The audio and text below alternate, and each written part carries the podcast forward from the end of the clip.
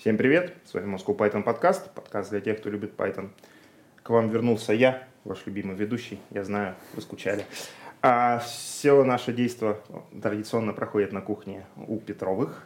С нами а, Деврел компании Evron, евангелист Moscow Python Григорий Петров, Злата Буховская, руководитель разработки в NVIDIA, евангелист Moscow Python, извините. Меня зовут Валентин Набровский, сооснователь Moscow Python и компании Geek Factor. Все это проходит при поддержке курсов Learn Python Ссылочка на них в описании. И сегодня у нас наша любимая рубрика «Путь Джуна». У нас в гостях Юрий Польников, э, QA э, в компании Genesis. Что это такое, что это за компания и как Юрий дошел до жизни такой, мы сегодня как раз таки поговорим. Привет. Всем привет. Ну, наверное, издалека нужно начинать. Давай начнем издалека. Как вообще решил, чем занимался до того, как пойти, собственно, пойти в IT, как говорится, и почему решил? Ну, с 2010 года я работал инженером в сфере строительства. Это система отопления, вентиляции, кондиционирования. И с 2011 года еще параллельно преподавал в университете, в том же, в котором учился. Тоже строительство преподавал? Да, проектирование вот сетей, эксплуатация там и все прочее. Вот. И как раз в 2021 году стукнуло 10 лет моей преподавательской деятельности – и накануне, где-то в середине 2020 года, ну, немножко мне это все поднадоело, особенно если кто работал там, в бюджетных организациях, понимаю эту всю атмосферу, которая там происходит. Ну и немножко подвыгорел уже в сфере строительства тоже. Все mm-hmm. однотипно, отношение достаточно такое не очень хорошее, проектирование строительство. И вот как раз э, где-то осенью 2020 года я задумался о том, что надо менять направление, тем более в это время IT в таком на подъеме, uh-huh. ковидные времена. И с этого времени я начал присматриваться, куда идти, какой язык программирования там выбрать, направление. И чисто случайно это, э, ну, этот выбор пришел на Python. Uh-huh. Просто делал какую-то аналитику в интернете, топ языков и так далее. Вот. И с этого момента начал смотреть литературку, читать, всякие курсы в интернете бесплатные проходить. И понял, что, наверное, лучше хотя бы какие-то курсы платные пройти. Соответственно, начал mm-hmm. анализировать, какие курсы есть. И по, собственно, совокупности, наверное, отзывам я остановился на Moscow Python. Хотя там был еще вариант Яндекс и то ли металлогия, то ли что-то еще. Uh-huh. Короче, три основных было. Вот, и не помню, когда записался, то ли в конце 20-го, то ли в начале 21-го на вот курс или поток 21 ну, получается, года. что да. да, поток февраля 21 года как раз э, год назад, да. который проходил. Угу. Да, но при этом я э, еще пока параллельно работал угу. в университете. В принципе, я и сейчас еще чуть-чуть работаю, но на очень маленькую ставку. Это буквально там какое-то мизерное количество часов году. Вот. А, в группе я был, да, у Станислава Хошева.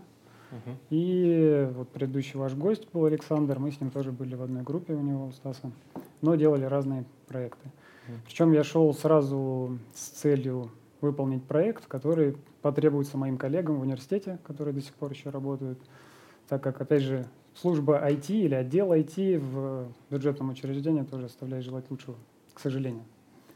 Вот. Э, сейчас он у меня является, ну, этот проект как домашним, Pet Project, который потихоньку я дописываю. Ну, надеюсь, что к лету наконец-то допишу, и мои коллеги будут им пользоваться. Автопик. Я очень надеюсь, что лет через 20-30 текущее поколение программистов, я, например, мы выйдем на пенсию – мы пойдем в универы и будем там преподавать, все вот это вот делать, делиться опытом, у нас наконец-то станет нормальное IT-образование. Скажи мне, Злата, вот как ты считаешь, тебе было бы круто на Персии вот там путешествовать и, к примеру, преподавать в каком-нибудь университете? Знаешь, Гриш, я вот вспоминаю своих текущих преподавателей, которые, в смысле, своих университетских преподавателей, которые до сих пор преподают, они не сильно-то старше нас, всего лет на 10. И они до сих пор преподают Перл, как мне рассказали. Я вот мы-то, думаю, мы-то будем другими, ведь правда. ведь я вот правда думаю, а будем. что через 30 лет будет с питоном? Имеет Да. ли смысл через 30 лет преподавать питон? Ну, возможно, мы будем преподавать программирование, а конкретные языки, которыми мы это будем иллюстрировать, будут, ну, какие-то, какие будут актуальны через 30 лет. Ну вот что ж, за актуальные языки программирования. За актуальные языки программирования. Ну, самом- Прости, что прервал. Ничего. На самом деле, мне кажется, я уже вспоминал в рамках подкаста, и, может быть, даже не один раз, э, курс э, CS101 в MIT, где как раз-таки пр- программирование преподается на примере именно с питоном связано. Ну, объяснение этому простое, не очень понятно, как бы, зачем, давая общие концепции программирования, э, учить еще, по- помимо всего прочего, синтаксис, например, перла, в то время как питон это просто, ну, для штатов это вообще все достаточно элементарно, это просто английский язык, да, всё. А, Ты остановился а, на том, что ты начал проходить курс, параллельно работал, а сейчас уже у тебя осталось только чуть-чуть преподавания в универе. Да, ну могу еще ремарку сделать по поводу пожелания на пенсию. К сожалению, если это государственный университет, то вряд ли у нас, у вас это получится. К сожалению, вот эта бюрократическая система, стандарты, системы там аттестации, вот это вот порыв, потому что я тоже изначально, когда меня пригласили в университет преподавать, у меня был порыв вот прийти и давать не то, что там на бумажке сверху спускается, а то, что в реальности есть вот в жизни, когда человек Мгм. выходит уже со специальностью. Но это все потихоньку под вот этой бюрократической машиной. Есть много негосударственных, Ну да. там, да. высшая школа экономики, Сколково. Ну, Буквально несколько недель назад я читал лекции в Иннополисе, мне ничего не помешало, я просто прилетел, почитал, а у них это называется красивым английским словом «элективы». Когда они говорят, а знаете, к нам прилетел Гриша, расскажет про когнитивную сложность кода и как делать его читаемым. Приходите к нему на лекции, зачетов не будет, ничего, он просто вас научит. И прибегает толпа народа, в зал сидит, вот я им э, рассказываю. Никакой сертификации ни от меня, ни от них не требуется.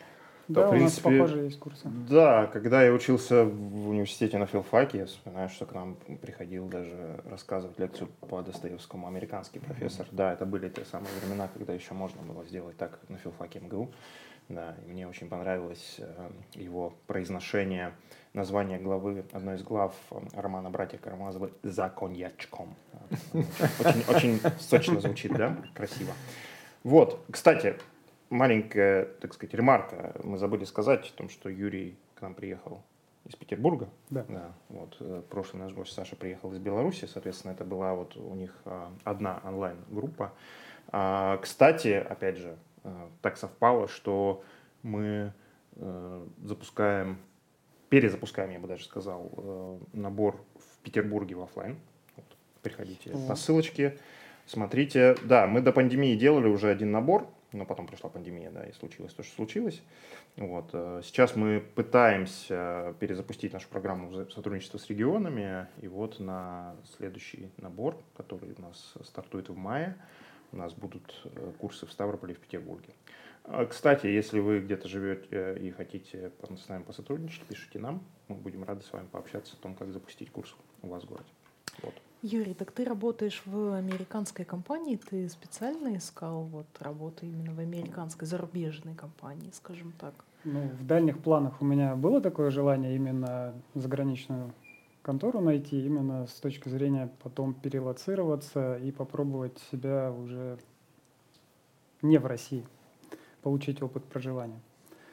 А, ну, я сейчас к этому, в принципе, подойду а, по поводу поиска именно американской да, компании или зарубежной. А, закончив курсы, получается, что мы там конец весны, начало лета примерно заканчиваем. Я для себя такой установил план, что все лето буду дальше активно заниматься. Поэтому записывался на различные бесплатные тоже курсы. Вот, Степик, да, самый распространенный. Прошел по Python там все, что можно, заодно там Linux и все сопутствующие курсы, которые мне могли помочь. И вот таким образом я где-то до сентября, ну, с июня, с июля до сентября каждый день, как на работу, с утра вставал и занимался, проходил курсы, решал задачки, параллельно там что-то решал на CodeWars, ну и на прочих таких сайтах. Практически как моя супруга. Слушай, а вот а, тяжело было вот так вот каждый день по несколько часов а, учиться? Вот судя по косвенным признакам, сколько тебе, кстати, лет? 36. 36. Ну вот э, ты там на десяток лет э, младше меня, тем не менее тебе уже не 20. И я как нейрофизиолог вот прямо сейчас как раз читаю статьи по нейропластичности. И в целом с годами вот все тяжелее и тяжелее становится учить что-то новое. Вот как мы учимся в 16 лет, как мы учимся в 26, в 36 и в 46 уже совершенно разный опыт. А скажи, вот насколько было тяжело вот э, каждый день вставать и учиться, вот по твоему опыту? Ну, мне, я скажу так, достаточно несложно. Почему? Потому что я думаю, что у меня за это время выработалась такая привычка к учебе. Потому что у меня 11 лет школы, потом 3 года колледжа, потом 5 лет специалитета, параллельно еще 4 года бакалавриата, потом 2 года э, магистратуры, 3 года аспирантуры. То есть я практически всю жизнь постоянно где-то научусь. Вырабатывайте привычку к учебе. Помогает. Да, и плюс, когда сфера тебе интересна, а мне IT, в принципе, всегда было интересно, особенно программирование, что я в основной своей деятельности всегда старался что-то автоматизировать, упростить, поэтому приходилось по чуть-чуть, но где-то разбираться. Ага, то есть какой-то бэкграунд был, ты не совсем с нуля пришел. Ну, я не знаю, можно ли это назвать каким-то бэкграундом под э, шаманить со скриптом там в ВБА, может быть, я, ну, ну, мне хватало это уже какой-то бэкграунд, это гораздо больше, чем у большинства людей, которые не программисты и которые приходят на курсы, у них до этого компьютер был, вот есть компьютер, есть винда, есть браузер, есть ВКонтакте, все. Ну, да, наверное, похожая история у Саши, да, как раз, которого мы mm-hmm. вспоминали, да, то есть э, у него основная деятельность, э, насколько мне помнится, с программированием была вообще никак не связана, то есть ему там даже шаманить негде было ничего, да, то есть mm-hmm. я напомню тем, кто из вас не видел наш предыдущий выпуск с выпускником курсов Александром, он был футбольным тренером юношеским. Ну вот, да. или ну представь да. себе, у тебя там специальность, например, учитель русского языка ну, ты максимум будешь использовать там, я не знаю, Google таблички для того, чтобы хранить какие-то данные по ученикам, там Google Docs для текстов, и в целом все. Не будет опций пошаманить со скриптами. Что было дальше? Э, дальше. Ну вот таким образом я до сентября плотненько учился с утра до вечера. Полгода. И для себя я брал э, следующую следующий этап – это продолжать уже полегче учиться, да, немножко с какой-то передышкой, но уже запускать вот эту машину поиска э, стажировки. Причем я сразу понимал, что со своим опытом вряд ли меня куда-то там возьмут там, на джуна, поэтому мне интересна была какая-то плотная стажировка.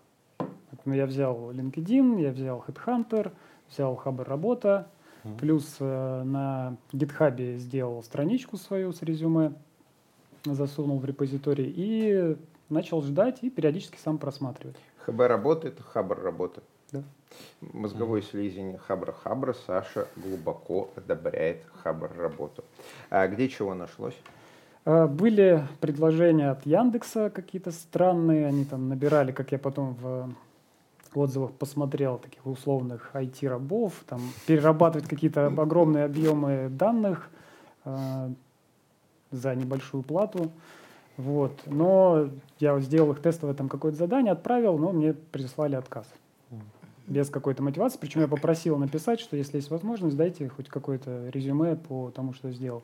Они сказали, а, что нет. Да, небольшой а, автопик. А, вот с резюме вообще при поиске работы и с а, как это когда отказывают, а, мы просим, что фидбэк, угу. да, да, вот угу. с, с, с фидбэком по отказам. Тут, к сожалению, в индустрии сейчас сложилась такая ситуация, что фидбэка никто практически не дает. Почему?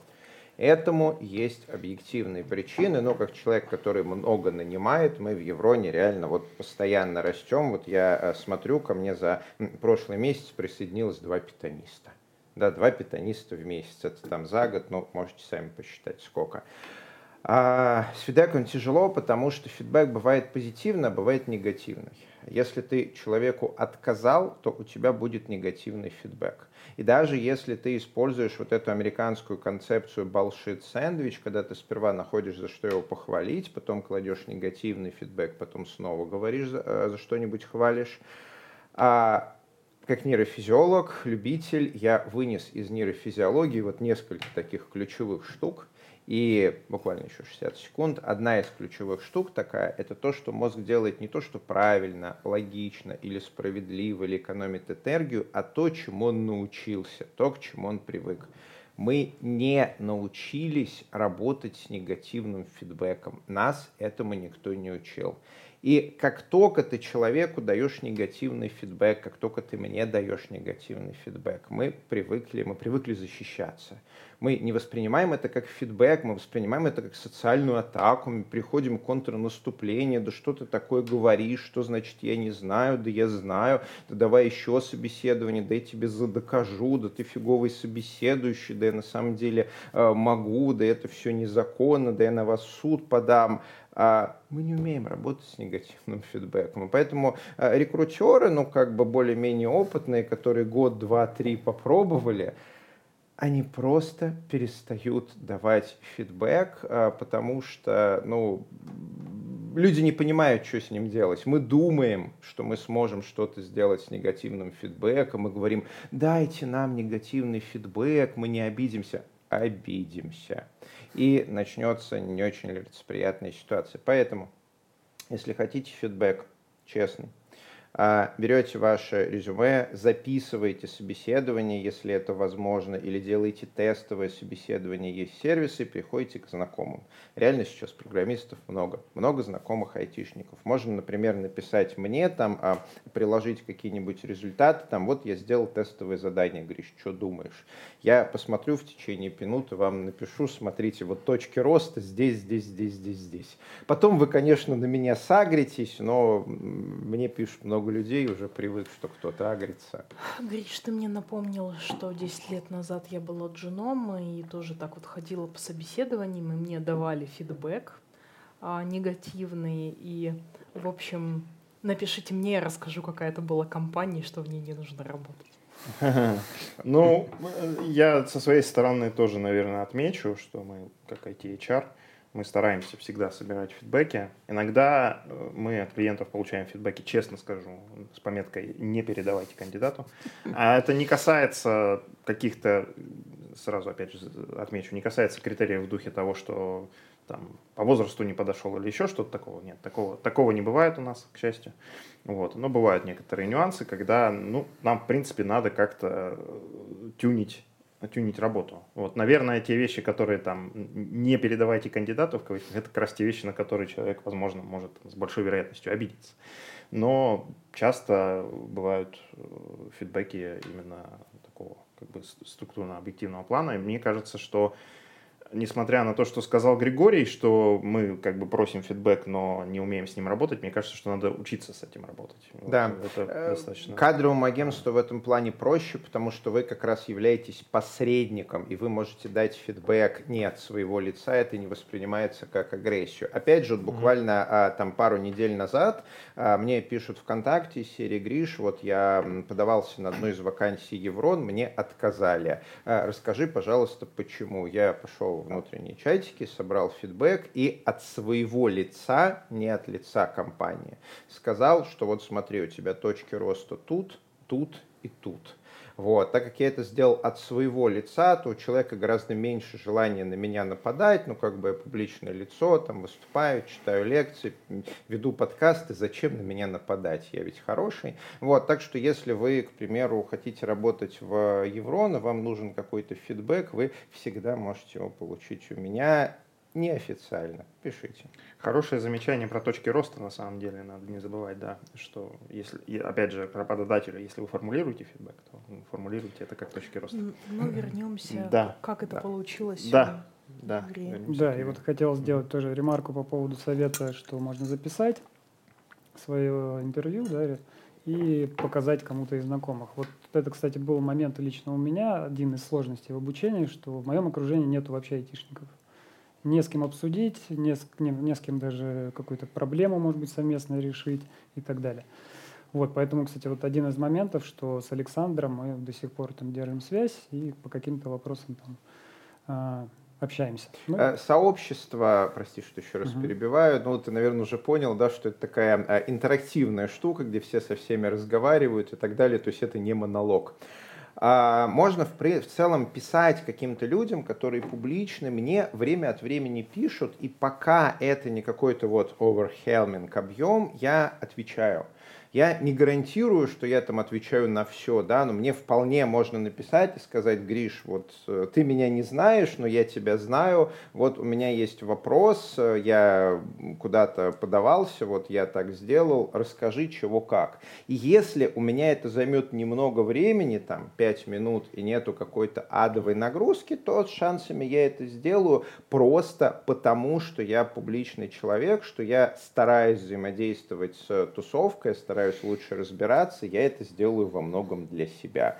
Вот. А смело пишите. Пока у меня не сотни сообщений в день, если вдруг надо будет сказать горшочек не вари, я отдельно это объявлю, пока можно. Но если вы не стесняетесь, то вы можете писать в наш чатик Moscow Python, там а, мудрость толпы вас всегда спасет, там вообще любовь, доброта и Python и кое-что еще. Да, и то, и кое-что еще, что мы не будем озвучивать на камеру, но вы почитайте в описании.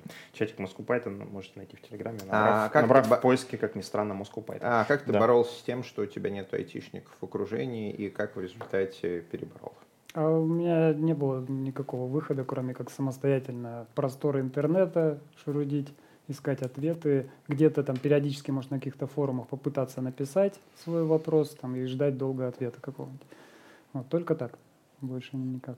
Ну, а дальше, а дальше были курсы, собственно, как, как эта история э, показывает, как ты уже рассказал. А, хорошо, значит, э, сентябрь, соответственно, прошлого поиск, года. Поиск, да, поиск работы. Поиск работы, да. Яндекс, э, значит, отказал по непонятным причинам. Да. Что, что еще было? Пару у меня было попыток захода в ИПАМ, в их там местный учебный центр.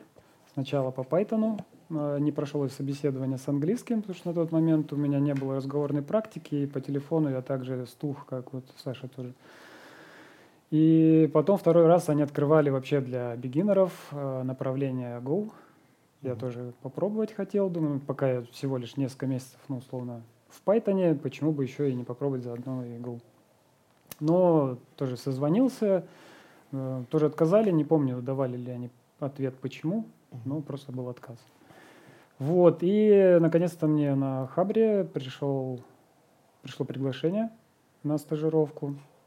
Как в последующем выяснилось, это сам директор небольшой организации местной в Питере написал.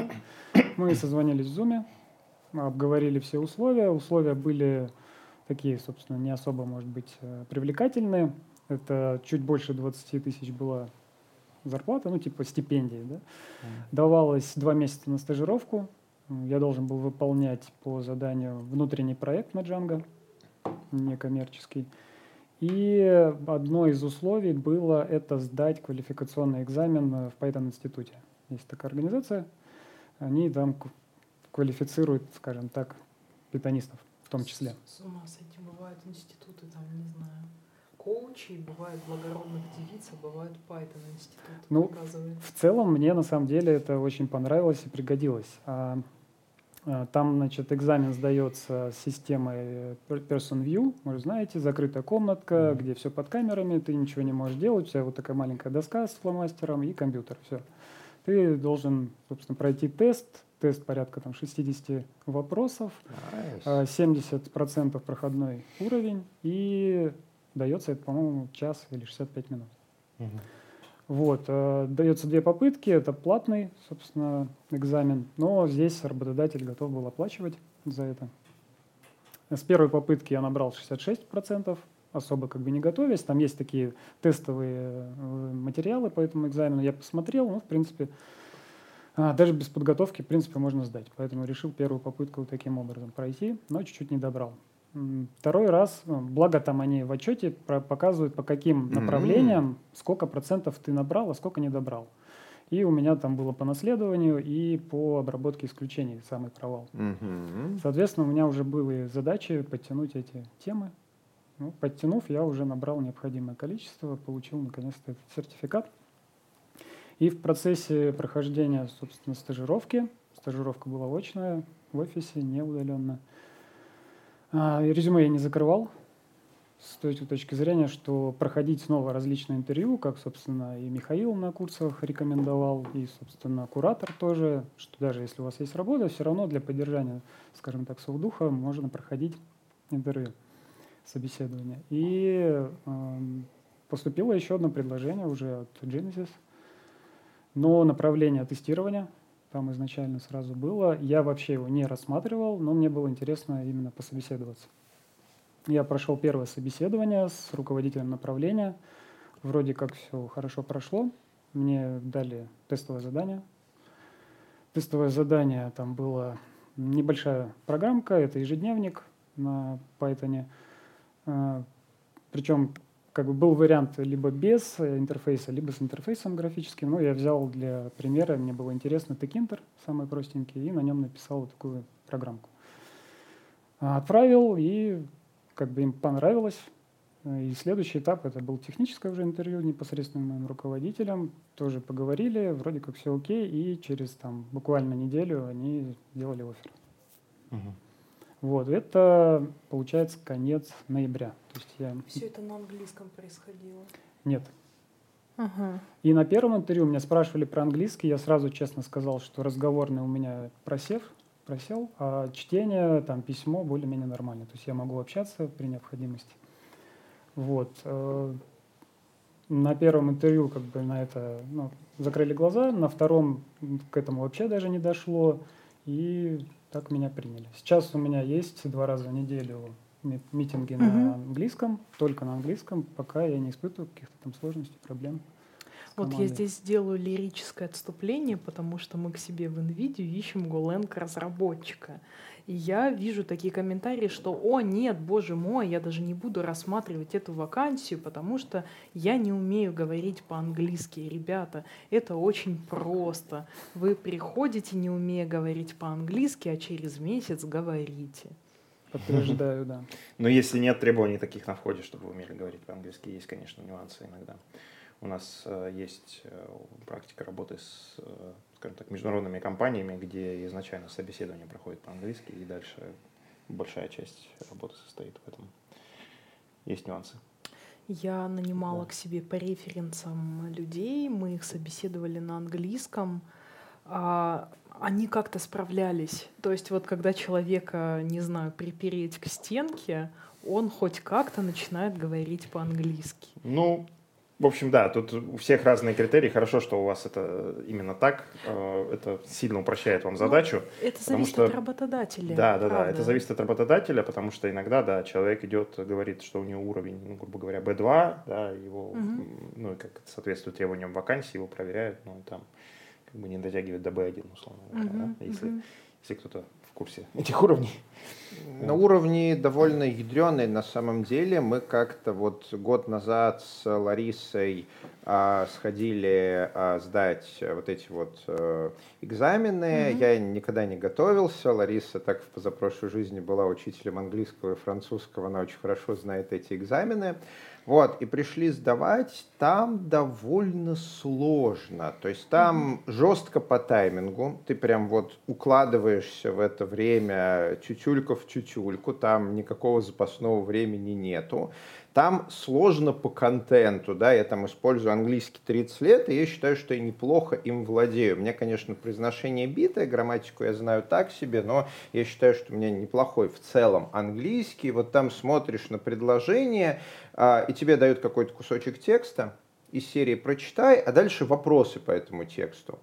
И ты почитал текст, читаешь вопрос и понимаешь, что ты просто не уверен. Из серии там вот э, текст, какие-нибудь там правила распорядка в, э, в общежитии. А дальше вопрос там, а можно на крышу барбекю делать? И ты читаешь правила распорядка и понимаешь, что вот как-то нюансы языка, вот вроде как вот напрямую об этом не говорится, но вообще вроде как подразумевается. Вот такой вот. И, в общем, на свой C1 я натянул так с некоторым трудом. Вот, так что да, там B2, но не просто сдать. Не ну просто. да, не, ну э, я понимаю, ты говоришь про критерии там формальных экзаменов. Обычно, конечно, люди не сдают, они просто там как бы надо в резюме указать. Ну, что-то где-то знаю, вроде бы что-то где-то как-то. Как бы указывать ниже Б стрёмно, если ты знаешь английский, да, значит где-то там B1, B2, наверное, что-то такое. Вот, ну а дальше, да, начинаются нюансы. Ну, часто же еще тоже сдача экзамена это прям как отдельное направление. Вот многие там хорошо mm-hmm. знают английский, но приходя на вот эти TOEFL, там IELTS, заваливают его в пух и прах, mm-hmm. хотя на самом деле свободно общаются. Ну да.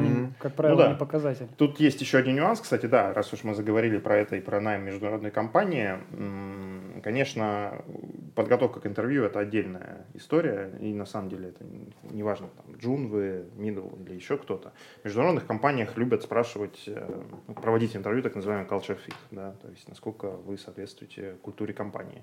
Есть на самом деле достаточно типовые вопросы, например, расскажите про ну, там, про проекты, которыми вы занимались, расскажите про свои сильные стороны. Самый сложный вопрос, расскажите про свои слабые стороны. Вот сейчас сходу кто-нибудь попробуйте ответить на этот вопрос. Mm-hmm. Вот. Даже на русском языке сложно сформулировать. Да? То есть, э, если уж говорить про это, то имеет смысл смотреть на список таких вопросов, э, заранее продумывать, хотя бы знать, что сказать на русском, ну и не говоря уж о том, чтобы как-то подготовить свой спич.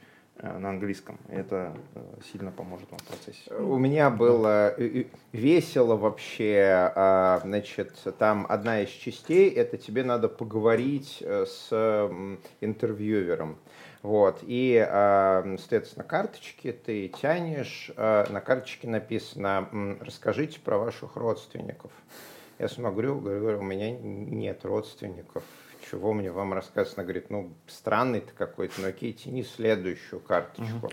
Я тяну Домашний следующую живот, да? карточку, там написано, расскажите про вашу любимую музыку. Я не люблю музыку. Я напрягаюсь и говорю, я не слушаю музыку вообще. Она говорит, мужик, ну ты сейчас не сдашь тяни карточку. Я тяну карточку, там домашнее животное. Я говорю, так, домашнее животное у меня нету, но я знаю английский язык, я сейчас придумаю, я вам расскажу. У собак блох нет, а блохи это. В общем, там, да, вот карточка может попасться на тему вот из серии «Расскажите о вашем домашнем животном». Вот, и я понял, что сколько-то баллов-то я там потерял, надо было просто брать первую карточку и начать выдумывать. Ну вот, да, и, и, кстати, да, расскажите про любую музыку. Я бы сейчас, я бы тоже, ну, ну, вот я слушаю, ну, я люблю музыку, слушаю такую-то музыку. А что еще? Что, что еще скажешь? Не знаю. Завтра да, бывают такие вопросы на собеседованиях, где как бы вас, ну не то чтобы пытаются подловить, а просто ловят вот эти моменты, когда человек заучил какой-то ответ. Потому что на этих экзаменах по английскому, там, когда ты готовишь особенно писать какое-нибудь сочинение, там типовые вопросы, типа там «расскажите про достопримечательности в вашем городе». Ты просто это заучиваешь и потом как бы пишешь вот э, из памяти.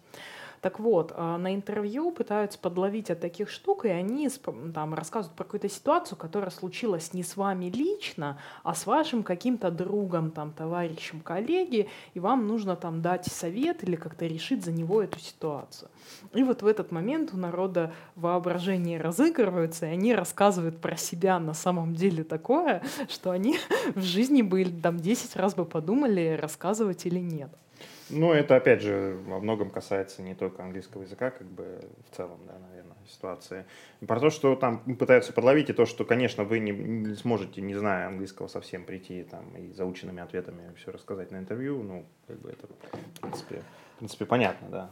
Но какая-то небольшая подготовка. Ну, я собеседовала как-то вот эм, кандидатов из Северной Америки, так, черт, меня сейчас HR побьют, но, в общем, попадались кандидаты, которые э, они вот на технические вопросы отвечают, вот они читают тебе Википедию, ты прям это слышишь.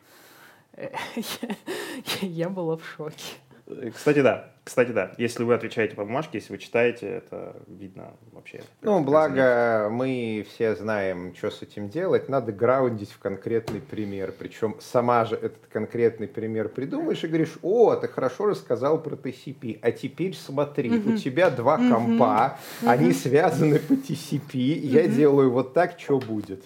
Вот, граундить наше все. За граундинг в конкретику. Конкретика, она рулит. Так, но все-таки мне хотелось бы вернуться к Юрию, к его э, входу в IT. Вот э, какие твои были пе- первые впечатления после того, как ты попал наконец-то туда и поработал на своем текущем месте? Мне очень нравится. Причем, как бы даже начиная не с текущего места, а со стажировки. Почему? Потому что я вот пришел на стажировку, мне никого не выдавали в качестве, так скажем так, да, менторства.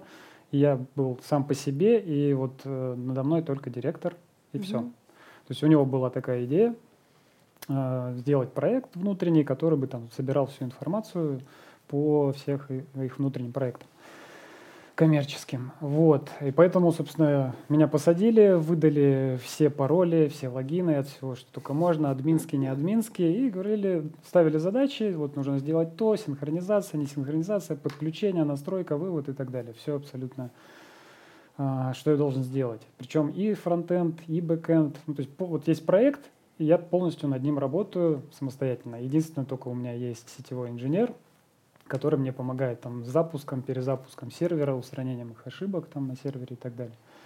Вот, и мне это очень понравилось, потому что я с головой в это погрузился, узнал много интересного, нового, причем, что мне очень понравилось, то, что директор был полностью открытый. Если у меня возникали вопросы, я там выписывал в течение дня на бумажку, ловил его, приходил, по каждому вопросу он мне полностью давал мини, так сказать, лекцию, если я что-то не понимаю. Даже если я понимаю, что вопрос очень глупый, то как бы он все равно мне спокойно все по полочкам рассказывает, как это работает, как то работает. Я правильно понимаю, что это как бы компания, в которой директор, он же сетевой, ну, грубо говоря, такая. Что, а, что он э, генеральный директор, есть у них еще коммерческий, а вот прямо так, чтобы было названо там CTO. Ну, я но... понимаю, ну, просто ну, так я, ты так рассказываешь, что понятно, что он ну, там, да. увлечен в технологии, да, как бы да. понятно, да, и, видимо, он генеральный директор выходит, так сказать, из э, разработки. Ну, как, как это, например, в компании Evron том числе. Все так. Да. При этом у них основная специализация, как я понял, это информационная безопасность. Угу. Там все вокруг в основном занимались именно там пен-тестами, взлом, взлом там и так далее, выявлением вот этих уязвимостей. Вот. И за эти два месяца я узнал намного больше для себя, по крайней мере, в направлении Джанга, а, чем вот за все предыдущее время, вот предыдущий месяц. Угу. Это мне очень понравилось. А если сейчас переходить вот на должность, где я сейчас в организации. Здесь все очень размеренно, очень плавно. А, вот я уже практически три месяца там, угу. и каких-то дельных строчек кода я еще не написал. Но зато у меня есть время на освоение там докера, освоение Kubernetes, освоение Дженкинса, там вот я сейчас балуюсь там Sonar Cube и прочими такими штуками, которые до этого я вообще даже про них, например, не слышал, но сейчас мне интересно, это все настраивать, смотреть, тестировать. Но порог вхождения очень плавный. Вот я слышала такую точку зрения, что в западных компаниях по сравнению с российским а, более как-то все размеренно. У нас, может, культура такая, у нас как бы вот дедлайн, тут, значит, все горит, деньги заканчиваются. И... Ну, как говорится, it depends. Э, обычно, если западная компания нанимает э, разработчика из России, значит, она уже доросла до каких-то там размеров, чтобы искать разработчиков за пределами своей страны. Mm-hmm. Вот, это с одной стороны. С другой стороны, и у нас есть крупные компании, в которых все может быть достаточно размеренно, и у которых очень много денег, не будем показывать пальцем на одну зеленую компанию, например, вот, и в которой тоже иногда бывают случаи, когда читаешь на Хабре, да, пришел там, работаю, там, условно говоря, три месяца, до сих пор не получил служебный ноутбук. Хочется неполиткорректно да. пошутить, что как бы коммитите код, а вам система контроля версии отвечает, что извините, у нас обед. А, забавный а, автопик. Вот а, упомянули про директора компании, который тоже вовлечен в разработку, которому а, интересно работать со стажерами. Это на самом деле довольно интересный опыт. Вот когда я несколько лет назад присоединился к Еврон, вот так случилось случайно получилось, что у нас э, генеральный директор программист, ну то есть в смысле много лет код писал, там много это больше 10 операционный директор программист, директор по продажам программист. Ну, ну не говоря уж про сетевого. Э, ну, вы понимаете, да. И а, это, например, а, side effect, что, мы, а, что у нас нет какой-то а, технического безумия. Потому что иногда бывает в компании, что из серии продажники что-то продали, операционка как-то в это ввязалась, и вот в результате народ делает какую-то ересь, и все бегают по потолку, и непонятно чего. А когда у тебя топ-менеджмент, они сами хорошо умеют программировать, такое в принципе не может случиться просто вот на этапе подписания бумаг mm-hmm. и э, разговора топ-менеджмент скажет, что ну нет, то, что вы рассказываете про криптобиржу, не соответствует ничему. Сейчас мы вам объясним, как это на самом деле работает. Это довольно приятно, когда у тебя вот э, нет каких-то таких ляпов и все, что ты делаешь, ну оно технически адекватно. Оно может быть сложно, оно может быть просто просто, но оно технически адекватно. И вот э, сейчас, вот 10 год, 20 год, а, все больше таких компаний появляется. То есть если раньше бизнес и IT, они были как-то вот разделены, да, то есть программистов было мало. Шанс на то, что а, программист будет э, заниматься бизнесом, будет э, во главе какого-то направления бизнесов, ну, статистически это было очень редкое событие.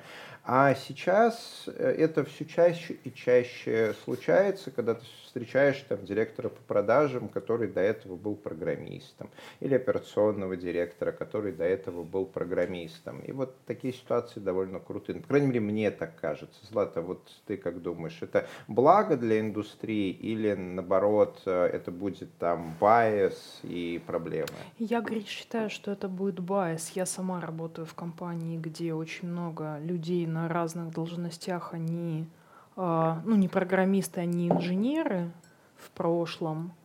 А, и с одной стороны это круто, то есть э, когда вот люди разбираются в технологиях, их любят, там любят их создавать и все такое. Но я также знаю случаи, когда вот эта другая точка зрения людей гуманитарного, скажем так, склада ума, она приносит на самом деле в бизнес пользу. И вот, да, я скорее против bias а, но это мое личное такое. Вот. Ну да, в этом смысле diversity бывает разным, как говорится, да, да? то есть diversity, diversity с позиции, разным. так сказать, бэкграунда тоже, тоже полезно. Мы вот сейчас э, в Kick у нас в основном гуманитарии работают. Мы собираемся взять себе программиста. У меня есть идея, я не знаю, по-моему, я ее озвучивал нет, из Джуна, выпускника наших курсов, вырастить CTO нашей компании.